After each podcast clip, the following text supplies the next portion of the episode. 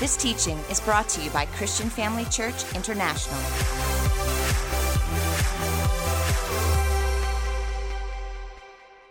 Well, good evening to you, Christian Family Church. How is everybody doing this fine summer's evening? Feels like summer's returning in a very quick way. Hey, let's let's believe that is in fact the case and we're going to have no weather surprises. But it's good to be with you tonight, and I'm very grateful to Apostle Theo and Pastor Bear for the opportunity to come and share the word with you, to be a part of the series talking about foundations. And uh, one thing I can tell you is that in preparation for these messages and, and being here as we are uh, uh, doing this series, I had to be honest with myself and realize that there are certain foundations that, you know, we know if we wrote an exam, we probably would choose the right answer. But we don't find ourselves relying on those foundations as easily as what we should be or as quickly as what we should be. So that's the beauty of being a child of God is that we have the simple things are what we have to keep implementing all the time without trying to get too advanced and, and start, as my PT teacher used to say in high school, we must stop surrounding ourselves. He used to say, hey, you're surrounding yourself, man. But anyhow, um, let's pray. Father, we come before you tonight in the name of Jesus. Thank you, Lord, for the simplicity of your word. Thank you, Father, for your love and compassion for us, so much so that you sent Jesus for us, that you gave us your word that reveals exactly who you are. Father, thank you tonight as we continue on in our series of foundations, that your word will produce powerful foundations in our hearts. Even if we've heard this 5, 10, 15 years ago, last week, thank you that there is a strong foundation laid in our hearts and that we will turn to you, Father, not as a last resort, but Father, that will become our natural response. Thank you, Spirit of God, for causing this word to produce fruit and life for years to come. In Jesus' name, amen. So, how many of you been enjoying the series on foundations and you felt like, wow, I really needed to hear this again? Come on, I should be seeing some hands going up. That's right. And so, we've been focusing mostly on faith. I mean, that is really the biggest part of being a child of God. It's all about faith. And so we've learned what faith is. We know that uh, we know how faith comes. Do you remember how faith comes? It comes by hearing and hearing the word of God. And we know that faith is the substance, it's the thing that will create life or give life to the thing that we hope for. And we understand, we've learned what the difference is between faith and hope. And last week, even Pastor Greg, towards the end of his message, said this. He said that believing with our physical senses or believing with our mentality with God's word is not believing with the heart. Believing with our physical senses, that's not the goal. The goal is not to get our mind convinced. The goal is not to get our physical senses convinced. The goal is to get our hearts convinced. So I want to talk to you about what it means to believe with the heart. Our foundational scripture for tonight is Romans 10 10, and it says this For with the heart, say that, with the heart, for with the heart man believeth unto righteousness, and with the mouth confession is made unto salvation.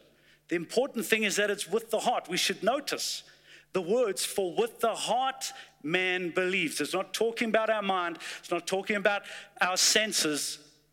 It talks about our heart. That's where you believe.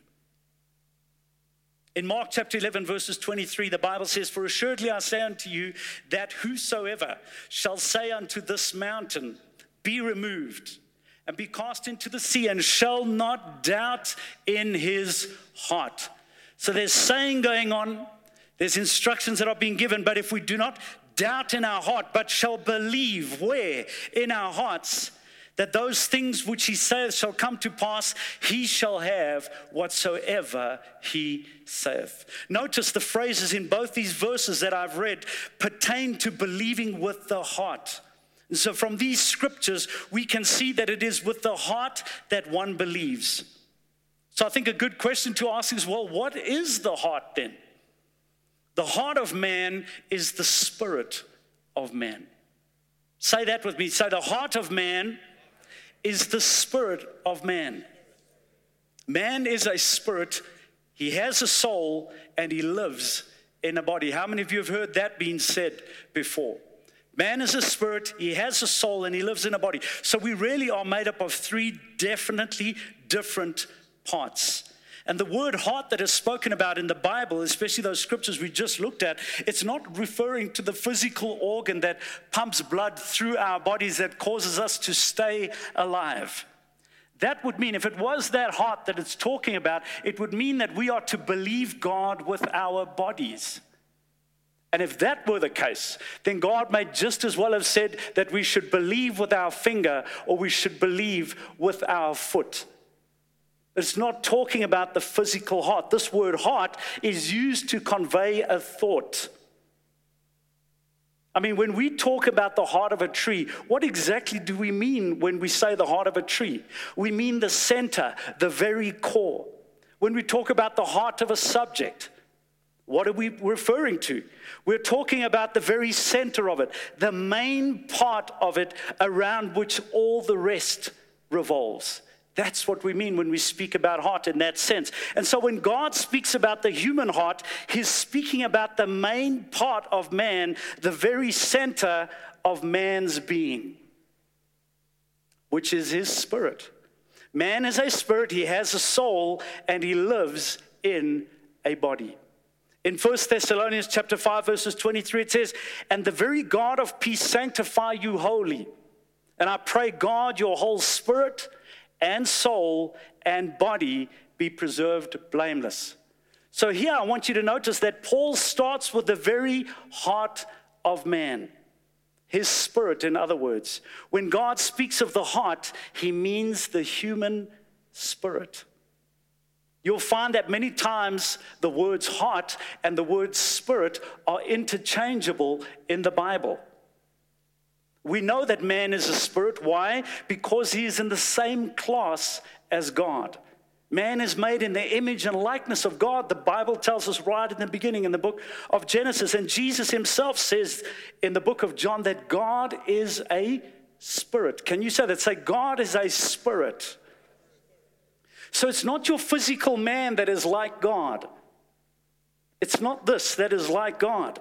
For the Bible says in Numbers chapter 23, verses 19, listen, God is not a man. Remember that there is an inward man and there is an outward man. Jesus said to Nicodemus, and it's such a great illustration of someone that is thinking in the physical realm and cannot comprehend what Jesus is trying to say. It says here in John 3 3, he says to Nicodemus, Except a man be born again, he cannot see the kingdom of God. And, and Nicodemus demonstrates that he doesn't understand what Jesus just said. In fact, it doesn't make sense to him. We can see in verse 4, he says, How can a man be born when he is old? Can he enter a second time into his mother's womb and be born? So it's quite evident that he didn't understand. What are you talking about? This is impossible what you're saying. And then notice what Jesus answers him with in, in verse 6. He says, That which is born of the flesh is flesh, and that which is born of the spirit is spirit. So there's a clear difference between the two. And the new birth that we speak about, that the Bible speaks about, is a rebirth of the human spirit, not any other part of us. Notice what Paul says in Romans chapter 1, verses 9. He says, For God is my witness, whom I serve with what? My spirit in the gospel of his Son. So a clear distinction. Even if we think about the time when Jesus met with a woman at the well, the woman of Samaria, when he spoke with her, this is what he said in, in John 4 24. He said to her, God is a spirit, and they that worship him must worship him in spirit and in truth. So he is showing there that God is a spirit, not a man. In Romans chapter 2, verses 28 and 29, I want to show you how the words spirit and heart are interchanged in the Bible, as I've said, but there's something else that I want you to see here as well, which I found so wonderful. In verse 28, it says, For he is not a Jew which is one outwardly, neither is that circumcision which is outward in the flesh. So it's saying that you're not a Jew just because you were born in the genealogy of a Jew, talking about being a son of Abraham in the faith. In verse 29, it says, But he is a Jew which is one inwardly, and the circumcision is that of the heart in the spirit. So, those are the two things I want you to see here is that it's all about the spiritual side. Even the fact that we are considered to be children of Abraham, it's in the spiritual context. And we also see the word heart and the word spirit are being in, used interchangeably here. Paul says in 1 Corinthians 14 14, he says, For if I pray in an unknown tongue, what's he talking about when he says, If I pray in an unknown tongue? Does anyone know? There's another word we use for that. Tongues, that's right. So when I pray in an unknown tongue or when I pray in tongues, my spirit prayeth, but my understanding is unfruitful. So notice that in this passage, the Bible makes a distinction between the spirit of man and the understanding of man. Why is this important for us? Because we're talking about how do we believe with the heart? And so we need to understand that there is a clear distinction between what goes up here and what happens inside here. Your spirit is not your mind, and your mind is not your spirit. Now, some may be saying, but I know this. I've heard this before. I've read this in the Word. I, have heard this before. I know this. But it doesn't hurt to hear it again. In fact, it only does us good to hear it again because, as we said at the start of tonight, faith comes by hearing and hearing by the Word of God. Faith, the Bible does not tell us that faith comes because we know what the Word says. In fact, I like this saying uh, uh, yesterday's Word is yesterday's faith. So even if you've read the Bible from cover to cover, that's not, that doesn't mean that you will have faith for the rest of your life. You may know what the Bible says, but that's not how faith comes. So, what is this then, the, the inward man versus the outward man? There's an inward man and an outward man. Let's just look at some scriptures that define the two differences. In 2 Corinthians 4:16 it says, "For which cause we faint not, but though our outward man perish." What do you think the Bible's talking about when it says the outward man perishes? It's this it's this flesh and bone body and blood body. It says, Yet the inward man is renewed day by day. So there was a time where this outward body comes to an end, but the inward man continues to be renewed up until eternity and beyond. So have a look at, well, the Bible makes a distinction between the inward man and the outward man. The outward man is the body, and the inward man is the spirit. The inward man is not the soul. Okay, a difference there. The inward man or the spirit has a soul, but the inward man is not the soul. So we are mind, uh, sorry, we are a spirit being that has a soul and we live in a body. Our inward man is not our soul. Let me show you something else that the word uh, brings to our attention concerning the subject and how the spirit and the body and our mind or our soul are different. And what uh, uh, mainly I want to talk to you about the difference between uh, what God requires from us as far as our bodies are concerned and what God requires from us as far as our minds are concerned. So look at Romans chapter 12, verses 1 and 2. It says, Paul says here, I beseech you, therefore, brethren, by the mercies of God, that you present your bodies a living sacrifice, holy acceptable to God, which is your reasonable service. He says that we should present our bodies a living sacrifice. Verse 2 And do not be conformed to this world, but be transformed by the renewing of your mind. So he says that we should present our bodies a living sacrifice, and he tells us that we should be renewing our mind. And just notice that Paul is writing to the church, uh, the Romans in the, in the Christian church. These people in, in, in Romans chapter 1, verse 7, he actually refers to them as saints. He's talking about born again men and women. And he is explaining this to them. So you see, the new birth is a re, it's not a rebirth of the human body or even of the mind, but it is a rebirth of the human spirit. And the infilling of the Holy Ghost is not a, a physical experience, and it's also not a mental experience, but it is a spiritual experience. Praying in tongues is a spiritual experience. Being baptized in the Holy Spirit is a spiritual experience because your body has not been born again at the new at the rebirth or at the new birth. God requires you to do something with your body. You will have to present it to God as a living sacrifice. And you will have to do something with your mind. You'll have to get your mind renewed with the word. That's what God requires from us. Pastor Diddy said it this morning as well. There are things that God requires us to do. He says, I've already done my part. And so when it comes to our bodies and when, when it comes to our minds, we are the ones that need to do something with them. So, how do I, how do I uh, renew my mind? Well, we meditate on the word. Remember, meditate. It takes time, right? It's not something that happens instantaneously, it's something we do over and over again. Coming to church, hearing the word. This is where we get to know God. It's one of our values. Here at Christian Family Church, this is how the mind renewal happens.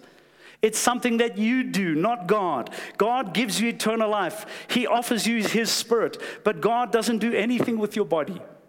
If anything is to be done with it, you'll have to be the one doing it. And I believe that you have presented your body as a living sacrifice to God by being here tonight.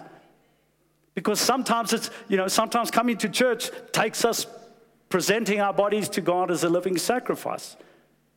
No or yes? What, what say ye? And, and, and we're here renewing our minds in this series talking about foundations. That's what's happening. Our minds are being renewed. Even if you've heard this before, your mind is being renewed day by day, the Bible says. So man is a spirit being. The spirit of man is the heart of man. And as I said earlier, we know that man is a spirit. We know that as a spirit being, man is in the same class as God. He has to be because he's made in the image and the likeness of God. That's what the Bible says. Man is not an animal. Some would have us believe that we are just as equal as animals. Animals have a soul, yes, and they have a body, but they don't have a spirit. We have the spirit, we live in a body, and we have a, a soul. We possess a soul, our spirit being. That's who the real we are. Listen to this. You see, there's nothing in animals that is like God. But God took something of Himself, His Spirit, and He put it in man. God made a, a body uh, of man out of the dust of the earth, but He breathed into man's nostrils the breath of life, it says in the book of Genesis. Now, that doesn't mean that God is a human and that He has to breathe like you and me to stay alive. That word breathe in the Hebrew is the word ruach, and it actually means wind or spirit. It's not talking about breathing as in oxygen in and out. It's His Spirit. He gave us His Spirit. That's when He created us. And it's also translated as Holy Spirit many times in the Old Testament. The minute God breathed of himself into man, man became a living soul. Man wasn't alive until then, but man became a living soul. We could say that when man became a living being is when man became conscious of himself and his own existence because his body was dead without the spirit. It was just a dead body, just a piece of meat and bone. Sorry to put it that way. But when God breathed of his life, that ruach, that's when life entered our bodies. Uh, how many of you have ever looked into the eye of a dead person? Is anybody here that's actually looked into the eye of a dead person? Not many hands, which is obviously, I mean, that's a good thing.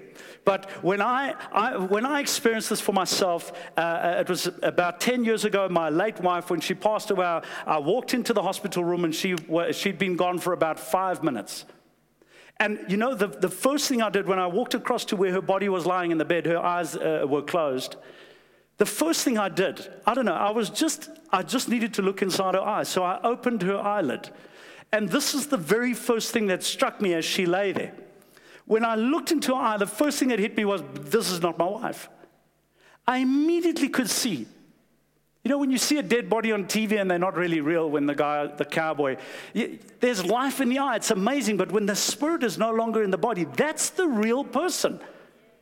We just have this out to show, but this is not really who you are. And I just remember that so distinctly. I thought, wow, what a weird thought to have. But that's exactly what struck me. You know, there's another uh, um, a portion in the Word of God that helps us to understand what happens to man's spirit and man's soul after death so that we can really get to understand that we are to believe in our hearts. And, and it's the story of Lazarus and, and the rich man. How many of you have heard of that story before? The, I'm going to, sure, I should have covered the mic, sorry.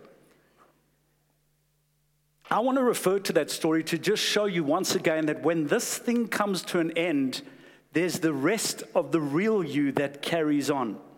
And so in Luke chapter 16, verses 19 to 22, it says, And there was a certain rich man who was clothed in purple and fine linen and fed sumptuously every day. In other words, it went well with him at Lakachiyat. But there was a certain beggar named Lazarus, full of sores, who was laid at his gate desiring to be fed with the crumbs which fell from the rich man's table. Moreover, the dogs came and licked his sores. So it was that the beggar died, and he was carried by angels to Abraham's bosom. And the rich man also died, and he was buried. So we see that the beggar died, and the angels, which we know are ministering spirits, they are spiritual beings, carried Lazarus away. What did they carry? They carried his spirit. You see, because his spirit was the real him. Let's keep reading. First, let's go to the next page. Okay. In verse 23, it says, And being tormented in Hades, this is now talking about the rich man, he lifted up his eyes and saw Abraham afar off and Lazarus in his bosom. Then he cried out and said, Father Abraham, have mercy on me and send Lazarus that he may dip the tip of his finger in water and cool my tongue, for I am tormented in this flame. The rich man's body, the Bible tells us, was put in the grave when he died. But the Bible says that when he was in hell, he lifted up his eyes, and at that time, Abraham's body had been buried for centuries and centuries. And yet, the Bible says that the rich man saw Abraham and he recognized the beggar, he recognized Lazarus in his bosom. Therefore, we can conclude that in the spirit realm, man looks very similar to what he looks like in this life, only better, I pray. And um, so all the defects and stuff, well, those will not be there. But the point is, people can be recognized in heaven. You can know who they are. You see, man is a spirit, he has a soul, and he lives in this earth in a body. But in heaven, man's soul is still intact. He can still remember things. He still has emotions. We've seen that just in this portion of scripture that we read. And, and uh, because we also, if you continue to read in Luke chapter 16, the rich man pleads with them, please to send people back to his brother. He's concerned for his brothers who are still in the earth, that someone would minister to them and tell them the truth. So we can see that all of these aspects of the, the soul are still intact, even when we are in the spirit realm, if I can put it that way, when our bodies have clearly come to an end. All that happens is that the physical death is separation from the body. Physical death, that's powerful. Listen, physical death is separation from the body, it's not where it comes to an end. You simply are separated from your body. We can see in, in 2 Corinthians when a man dies, he leaves his body behind.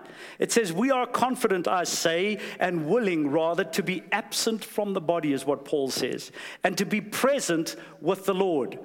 So you see, there's a difference, right?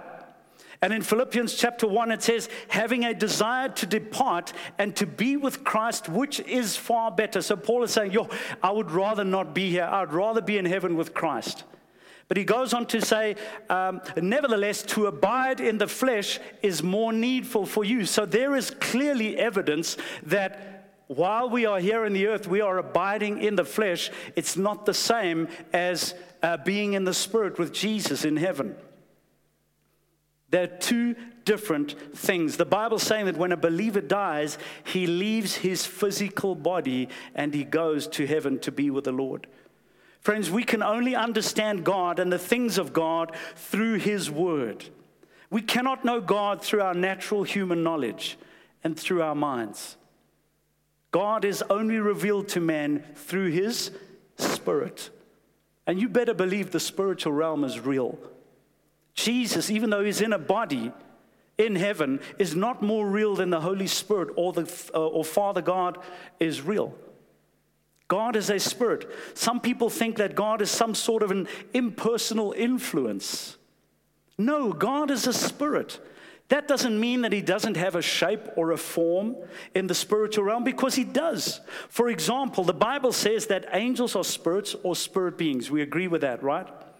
And yet, angels have a form or a spirit body.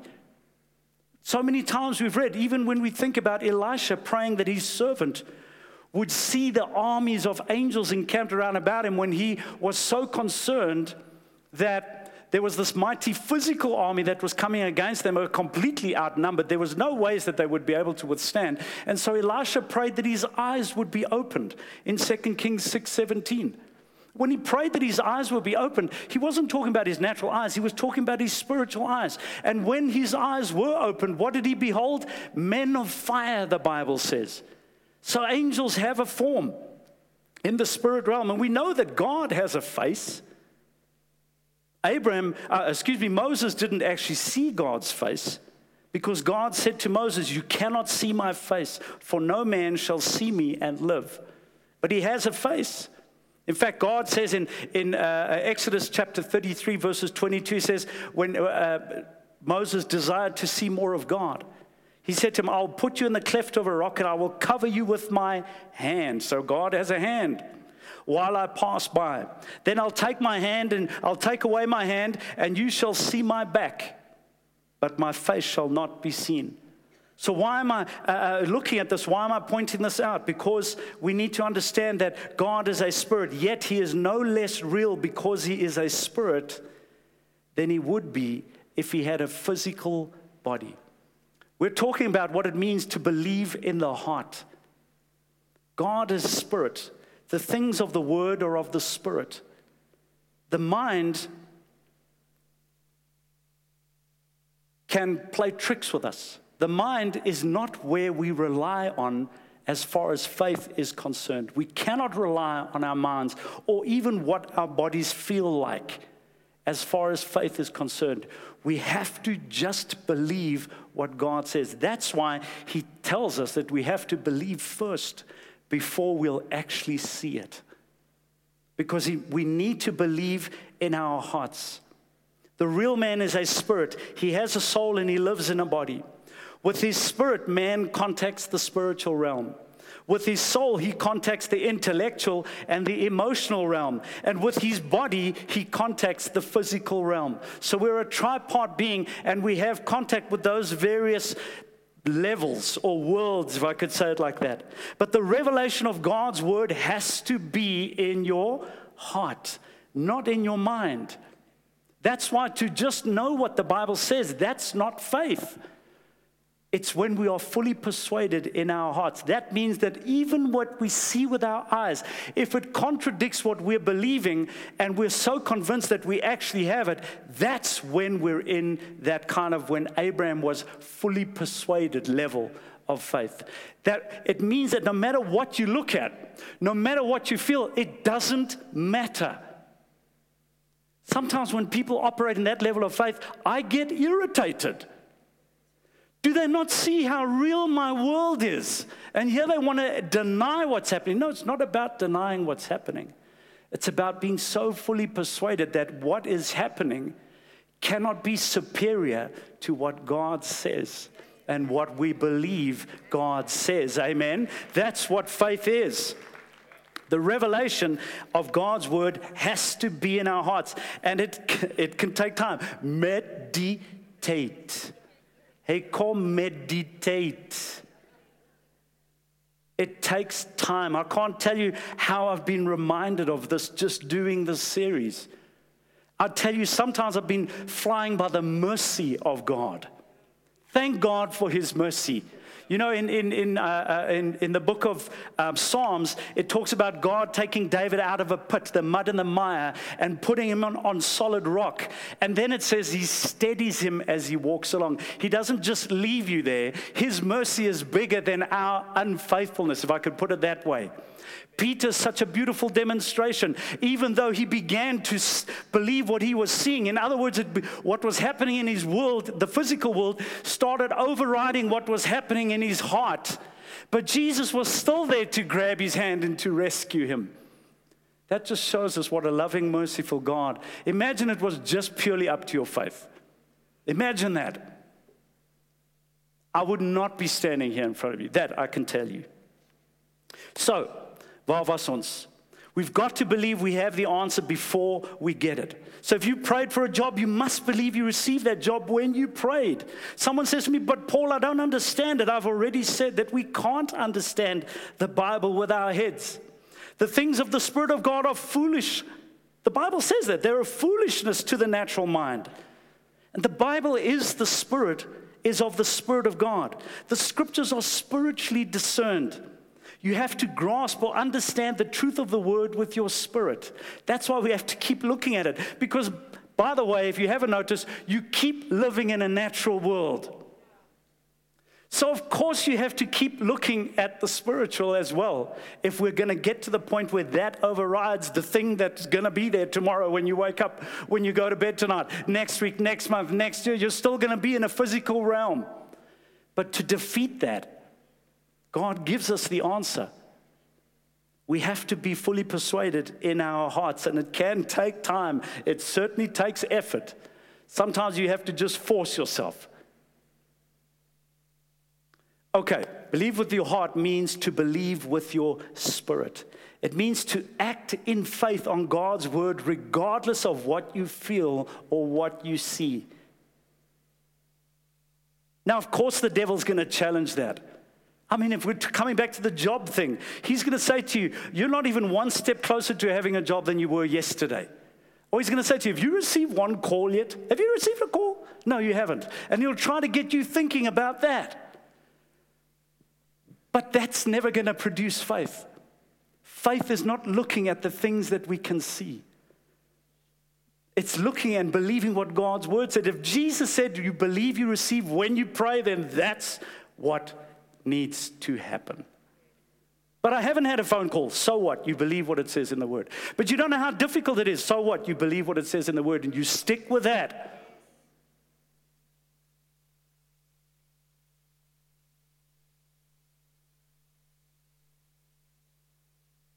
And you trust God that you remember where you are in your notes. You thought I was having a deep spiritual moment there, hey? Okay. You see, in the natural mind, we don't understand the things of the Spirit of God. For instance, in order to act on Mark 11 24 and get results, we say, in effect, I believe I receive. And Jesus said, If you believe you received what things soever you desire, then you shall have them. Believe first, and you will receive your petitions, and you shall have them. I once petitioned my boss before I came into ministry. I petitioned him for a 100% increase in my salary. I don't know how many of you have done that lately. And it was just after I received my 4.3% increase. I'm, I'm not even joking. And, but God challenged me on this because I, I, had this confession where I would say, petitions are granted to me even by ungodly authorities. I'd say that every morning, and the one morning he said to me, Do you really believe that? And I said, Yes. He said, Well, then petition, boy. And so I did. I wrote a very respectful letter and I said, I would be doing myself a disservice, Jose, that was my boss's name, if I did not petition you for a 100% increase. Three years later, I had a 100% increase. What am I trying to tell you here? It doesn't necessarily, when Jesus says shall, he didn't put a timeline on that. But his word is good enough for you to believe that it shall happen. Think about this. That means for th- uh, in three years, I got a 33.3% increase, three years running. I don't know how many of you that happens to. That was a miracle. It was a miracle. So I'm letting you know, I stuck to that word. I, I thank you, Father, and I believed I received it. It took three years in that instance. Other things have happened much quicker. But the point is, it happened. just like Jesus said it would. So that's what believing is. God's word is faith food. To believe with the heart means to believe with the spirit, the inward man. How does our spirit get faith that our intellect cannot obtain? Through reading and meditating on the word. Jesus said, Man shall not live by bread alone, but by every word that proceeds from the mouth of God. He's talking about spiritual food, but he's using a natural human idea, bread, to convey a spiritual thought. The word is spirit and faith food. The word of God is the, the word of God is to the spirit of man what natural food is to the body of man. Think about these things. These are things that we should be meditating on. Faith casts down human reasoning. I've already been, that's what I've been saying. Faith casts down human reasoning. It's what makes human reasoning submit to what the word says and not the other way around. Jesus said in Hebrews 4, verses 3 For we which have believed do enter into rest. When we are in faith, we are at rest because we know that it, is done. But, Paul, I don't see it. That's not what faith is. Faith doesn't need to see it before it believes it. I have to, I, I want to finish with, um, with, this, with this scripture. In Philippians 4, verses 19, it says, My God shall supply all your need according to his riches in glory by Christ Jesus. If God says that He shall supply, I mean, again, Pastor Didi this morning spoke about it. Clive in his tithes and offering message talking about Matthew. Seek first the kingdom of God, and all these things shall be added to you. When we are at a point where we trust God and know that He's going to take care of us, irrespective of what's happening around us, that's the kind of faith that God is looking for, but it has to happen in our hearts. And until you get to that point, you keep saying it, you keep believing, you keep thanking God. Even if your body feels like it's shaking with concern, you just keep saying it. It has to resonate in your heart. And the more we keep at this, the better we will become with this. To believe God with your heart means to believe apart from your body or your mind. It's apart from that. We're talking about what it means to believe with the heart. Faith is of the spirit, not of the mind or of the flesh. Unfortunately, they can be obstacles to our faith. But as I said, God is a merciful God. And that's something we should have faith in too. So tonight, I want to give you an opportunity to activate your faith by worshiping God. I mean, we've, we've prayed through the series. We've told you how important it is to get that scripture because that's what's going to produce the faith. And, and, and we've encouraged you, find a scripture, come to the front with your prayer requests. Our pastors will be standing here. We'll be in agreement with you because Jesus said, if any two of you agree upon earth as concerning anything that they ask, it shall be done for them by my Father in heaven. So we've encouraged you that way. We've stood in agreement with you. And you continue every day to thank God. You stand on your scripture, you quote that scripture. That's how faith is produced in your heart. So tonight, I want to invite you to take a moment and let's worship God. You know that to praise God is the highest form of faith. To praise God, I mean, we don't, we don't do that. If the Springboks don't score a try, there's no praise going on for the Springboks until the try is scored. But the way it works with God is we praise Him knowing that the try has already been scored. Do you see that? That's the difference. So um, the, the, worship team are here, and I'm, I'm going to invite you. We're going to come into the presence of God, but I want you to I want you to be mindful of the fact that you've asked God for whatever it is that you have, things that you're trusting Him for, that you believe you've already received. And with that in mind, as you worship God, think that, about those things and worship God with a heart filled with gratitude for meeting that need. And at the same time, I'm going to ask uh, our pastors to come to the front. For those of you you that have never been baptized in the Holy Spirit and you've never received the infilling of the Holy Spirit with the evidence of speaking in tongues, if that's you, I invite you to come to the front. Allow the pastors to pray with you. I believe that there is faith in the room tonight for people to be filled with the Holy Spirit, those that have not yet received the Spirit of God. We know now it's a thing of the Spirit, not of the mind, not of the flesh. So, as we come into the presence of God, I invite the pastors to the front. For those of you that want to be filled with the, the Holy Spirit, you come to the front. The rest of us, we're going to worship God because we believe He's done that which we asked of Him. We have it now, even though we can't see it. And so, let's give God, let's demonstrate to Him our faith in that as we worship Him tonight in Jesus' name. Praise the Lord of hosts. What a mighty God we serve. It's so good to know that God is faithful. I may not see it with my eyes, but I believe I have it in my heart. That's exactly the recipe of faith that God desires of us. You may take your seats. I want to ask every head to be bowed. As you take your seats, every head to be bowed and every eye to be closed. talking about believing with the heart. Family of God, I need you to know that there is an eternal destiny that awaits every one of us. No one can escape eternity. There's only two places that, that you go after you are separated from your body at that natural death. Either you go to heaven or you go to hell. But an eternity awaits every one of us. When I read to you the starting scripture tonight in Romans 10, it says, For with the heart man believes unto righteousness, and with the mouth confession is made unto salvation. That scripture is referring to becoming born again.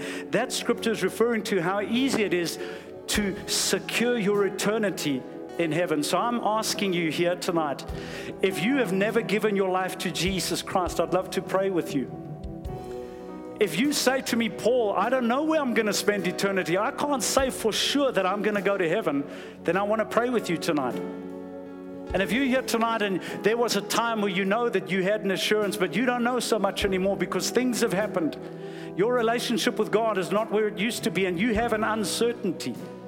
I'm letting you know that God is standing here with his arms open wide, receiving you and you can be sure of your eternity. You can come back to God just like the prodigal son. That can happen for you tonight. So, at the count of three, if you want to give your life to Jesus Christ, if you want to know that your eternity will be in heaven, if you want to come back into relationship with God, at the count of three, please raise your hand. One, two, three. Raise your hand right now. It's a thing of faith, family. It's a thing of faith. Thank you.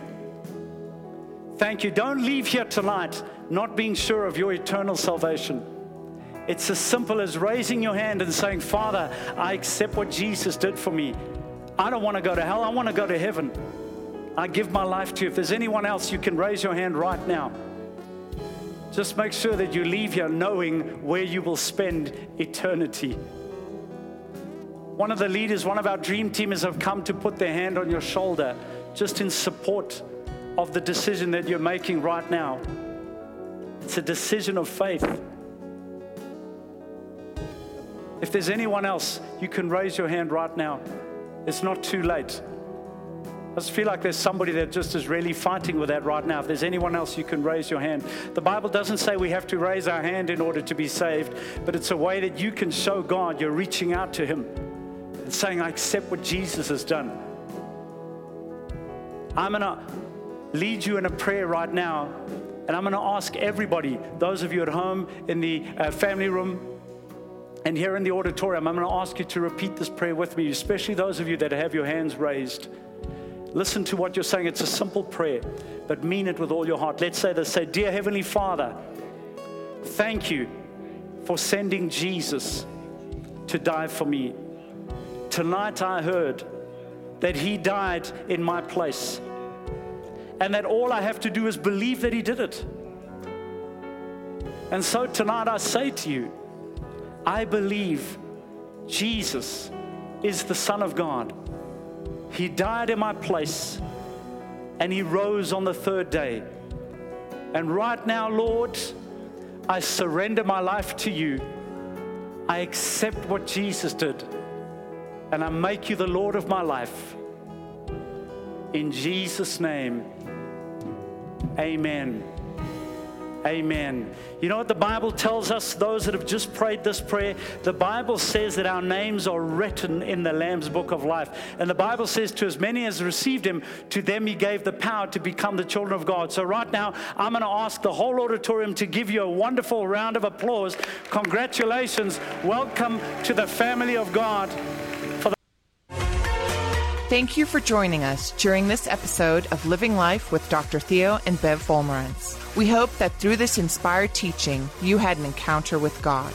If you enjoy the teaching ministry of Apostle Theo and Dr. Bev Wolmarans and would like to enjoy more resources, we hope you will visit our website at www.christianfamilychurch.co.za or for our American listeners, www.christianfamilychurchsa.com www.thebrainfeed.com.